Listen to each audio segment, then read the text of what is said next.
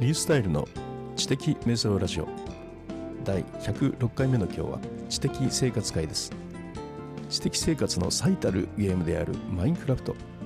50歳になったらぜひ皆さんにやってほしいマインクラフトの6つの遊び方についてお話しします。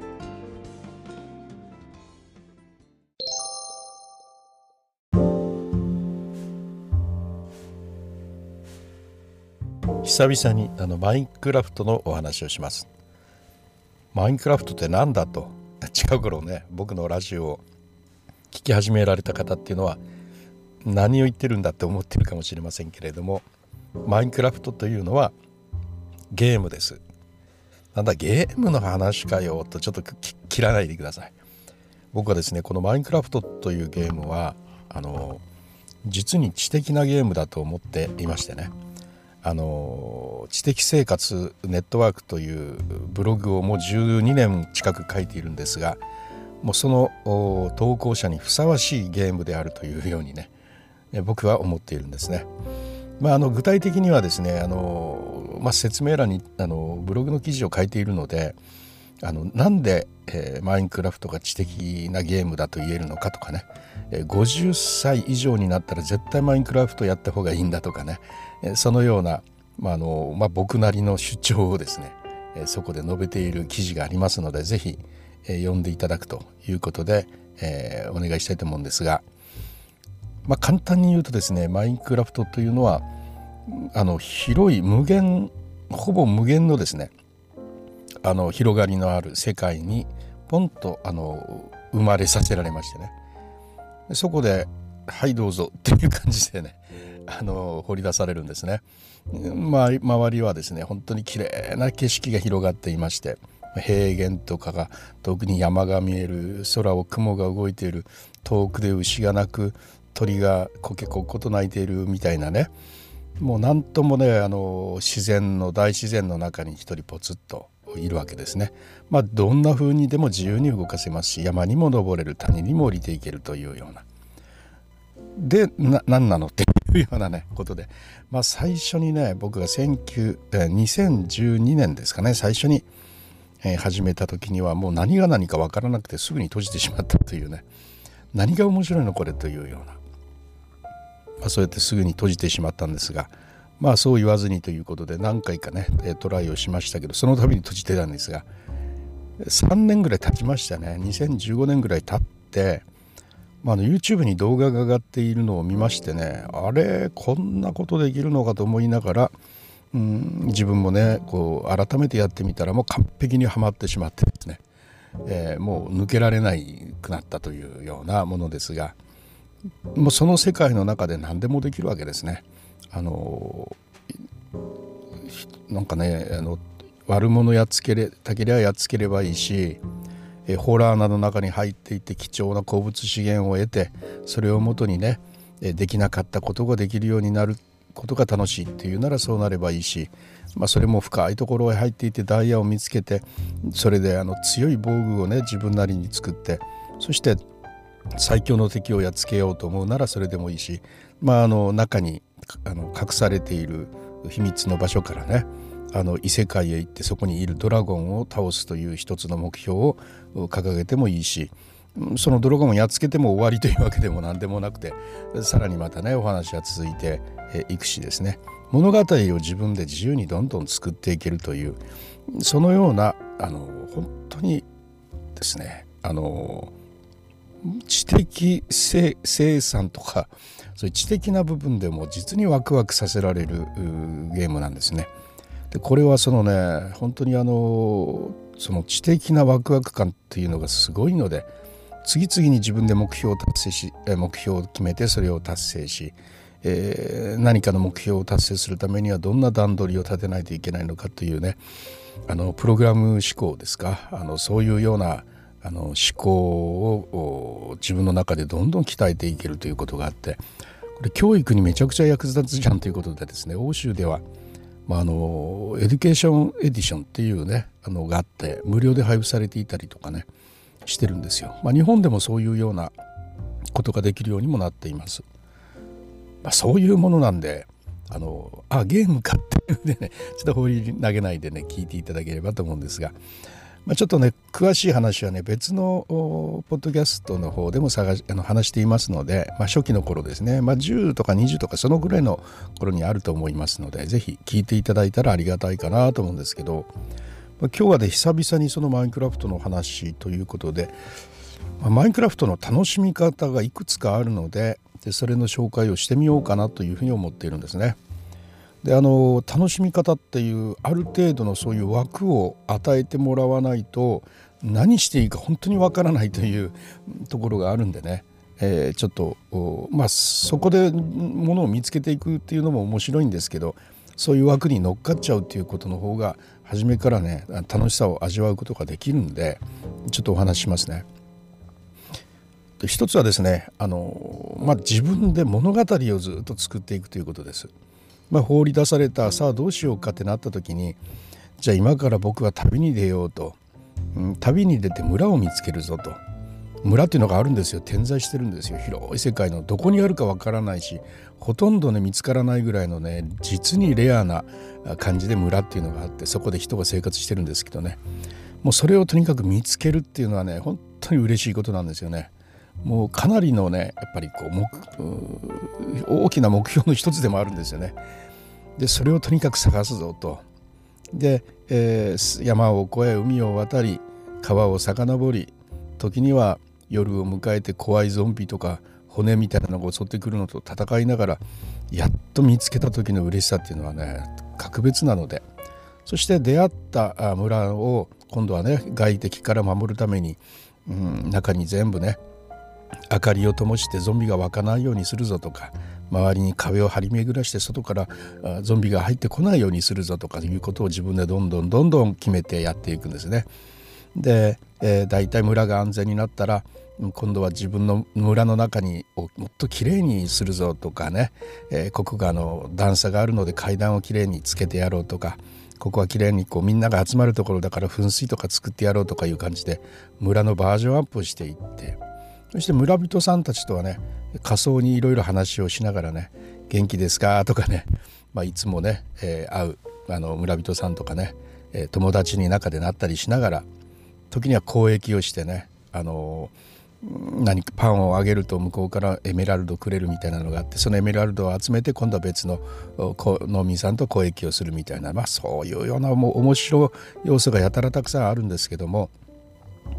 まあ、そうやって村を発展させながら今度は別の村を探して、えー、今度はそこと今度はつないでいくとあのトロッコとね鉄道でつないでいくとか、まあ、村を拡張していく。あの遠くに見える村の上に、えー、拠点とか家を作ってそこと今度は道路で結ぼうとかね。そうやって、えー、本当にあの荒野の真っ只中にポツンとあった村がいつの間にか巨大な町になっていくというようなそういうようなストーリーを楽しんでいくっていうことがねできるんですね何年もかけてやっていくわけですねそれをね。でそういうのを、まあ、ビフォーアフターがねもうはっきりしてるんでもうすごく面白いですね。であのそれそれをねあの旅日記という形でブログに書いている人がいますしあの私もですけどね 旅日記ですねブログに書いてもうただ日記を書いてるだけですよブログに書いてる人もいるんですがこれあのよく読まれるんですよね。あの本当に一般的なブログのキーワード決めて、えー、検索需要がどうとかとかねそういう風なのとは全く関係ない世界でとにかくファンがつきますからね。もうそのコアなファンがずっと読んでくれるというそのファンのために書いていくというようなね、えー、一緒にあの世界を共有する仲間みたいな感じでねブログの記事書いたら返事くれる。もうそれが嬉しくてやってるというようなそういうようなあのストーリーを決めてやっていくとそういう楽しみがあるということですね。またあの日記を作るのと同じ理由で YouTube にあのその日記をアップロードする人もいます。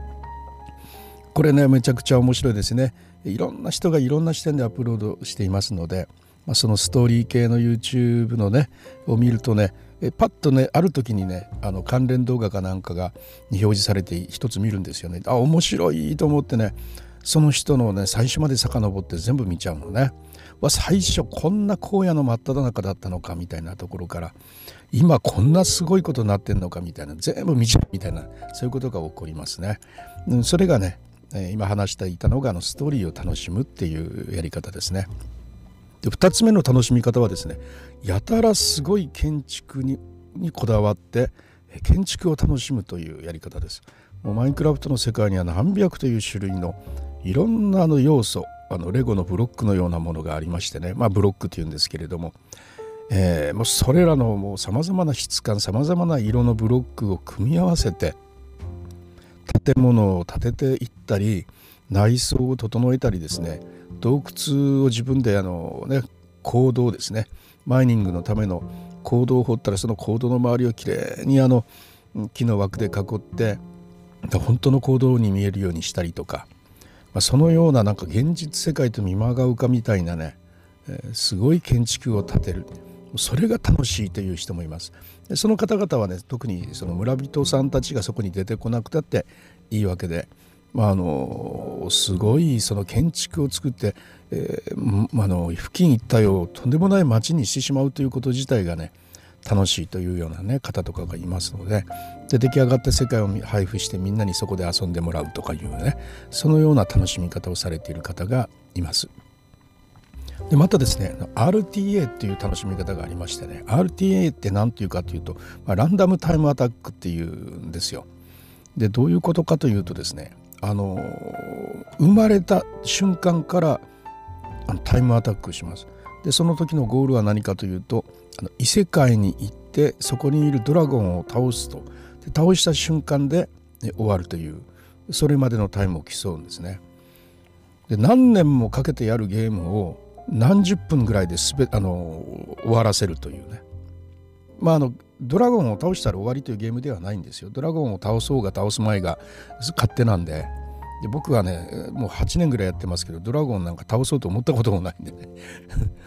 だからあの別に倒さなくても全く関係ないんですが、まあ、そのドラゴンを倒すまでという目標を決めて世界中の人がね挑戦をしているんですよ。そして、えー、それであの自分のタイムを出したらねでワールドレコードっていう形でね認定までされるわけですね。で今ですね20何分っていうのがあるんですけれどもあのもう本当に数秒違いでワールドレコードが書き換わってしまうぐらいすごい世界なのであの全く無駄な動きをしないんですよね。あの生まれた瞬間からもうバーッと走ってまず砂漠をこう見つけていってそのための途中にね山とか川とか越えますけどぴょーんと飛んで越える瞬間着地する瞬間にねあのもう次のブロックをパッとそこに置いてそこに足を踏んですぐにパッと動けるようにとかね。そのような動きをねもう洗練された動きを駆使しながらねあの本当ならね何ヶ月もかかるようなあの異世界への入り口見つけとかいうのをねもう数分で終わらせてあのそこまでのもうずっと段取りが自分の中にできてるわけですよね。ここでこのブロックをいくつ取ってここでこの木をいくつ切ってみたいな感じでもうダーッとそこまでのテーブルができていてそれに従ってですねもうトントンと進めていってそして、えー、一気に倒してしまうという。もうあのねそういう楽しみ方をする人もいますもん。これはこれで面白いですね。あの僕はやりけどね僕はもうのんきにあのもうとか牛が言ってる中でのんきに畑耕してでねちょっとずつちょっとずつ家を作っていったりしてそこにこの村人さんを呼んできて住まわせてみたいなねそういうようなものがあの遊び方が好きなんでね。あとですねあの地図埋めっていう遊びがありましてね。地図埋めっていうのはあのストーリーとかにも関わるんですけれどもマイクラの世界では、ね、地図があの作れるんですね。あのまあ、地図を作るにもね 段取りがいろいろありましてねあの池川のほとりにあるあのサトウキビっていうのを見つけてそのサトウキビをカシャカシャって買いましあの借りましてでその買った紙あのサトウキビ3つ分で紙が1枚できるんですよね。でできた紙3つぐらいと今度はあの牛の皮ですね牛をやっつけると肉と皮が取れるんですがその皮と合わせて本が1冊できるんですよ。でその本を、えー、3冊ぐらいと、えー、木を3つぐらいかな。で今度は本棚ができるんですね。でその、えー、本棚え本棚の話してたっけ今。えー、っと何の話してたんだっけ。本棚。あああ違う違う。本棚の話だ。地図の話だ。そうそう。で紙を作ったところで置いとかなきゃいけなかった。紙をね作って、えー、置いて。そして今度はねあのそこにえっ、と方位磁石ですね。方位地震この方位地震作るのにもねあの地下深く掘っていってやっと見つかるレッドストーンっていうのとねそれからあの鉄ですね。この鉄を使うことで方位地震ができるんですよ。でその方位地震とさっきの紙と組み合わせることによって、えー、地図がねあのできるんですねでこの地図を使うと自分が今いる場所というのが表示されてで地図を持ったまま動くとですね、えー、真っ白な地図がだんだん書き込まれていって付近に何があるかっていうのがそこに全部書かれていくんですね。でその真っ白な地図を自分が動いて回って埋めていくっていうそして、えー、ここ付近の様子を上から俯瞰的に見ることができる地図を作るというそのこと自体が面白いわけです。で最初にできる地図がねあのね何マスかけ何マスみたいだけどそれがですね全部5倍ぐらいに4倍ぐらいかな。広い地図まで作れるんで相当な広さになるんですけどそこをねあのずっと歩きながらあの白いところを全部なくしていってどこに何があるどこに何があるっていうのを見つけていってこっちに行ったら、ね、海があったとかなんとここにはピラミッドがあったとかここはあの村があったとかねそういうのを見つけていって地図に記していくというそういう楽しみ方もありますね。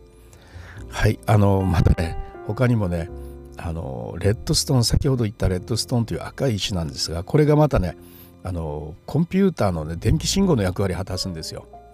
でこれをとブロックをうまく組み合わせてねえー、て言うんですかあの昔のコンピューターのねプログラムキットみたいなのがあったじゃないですか。ね、こちらで何かすると向こうで電気がつくとか。そういうような回路をねいろいろなそれを使ったあの自動収穫機とかね。自動あのねあの川川を自動的に牛の皮を自動的に取る装置とか。木を自動的にどんどん生やして収穫する装置とかね。もうありとあらゆる装置をね開発する専門の人がいるんですね。研究所みたいなの作ってね。そういう楽しみ方もあります。数年前にはそれ専門の本まで出ましたね。マインクラフトのねあのレッドストーン回路辞典みたいなね。まあちょっと今話しただけでも6つぐらいあったんじゃないですかね楽しみ方がね。でさらにそれをね世界に何人もの人を読んで、えー、数人でね一つの街を作っていくというそういう楽しみ方が加わりますのでもう倍とかね、え、になっていきますよね。そのようなあのマインクラフトのお話でした。あのいろんな楽しみ方ができるあの人生をねかけて楽しめるというようなね、えー、ゲームです。誰をやっつけるわけでもないし自分の目標設定をどんどん自分で立てた設定をね誰が立てた設定でもなくね自分で物語を作っていくというそのようなマインクラフト。どうぞですね、えー、試してみてほしいなと。そしてね私と一緒にお話の相手になってほしいなと思いますね。私の界隈周りにはね誰もマインクラフトやる人いないので私のブロガーの仲間にもいないので、えー、っとね YouTuber の中にもういないか。いないですね。ライブをしている人の中にもいないしですね。私一人ぼっちなんですよ それでぜひですねあのやってますっていう人がいたら一緒に交流をしましょう。ブログ書いてますので、そのブログ等のね、交流をしても楽しいかなというふうに思っております。えー、老後の楽しみでもありますよ、これはね。昔の老人は盆栽してましたが、今の老人はね、マイクラをやりますのでね、シニアのマイクラ生活を一緒に楽しみましょう。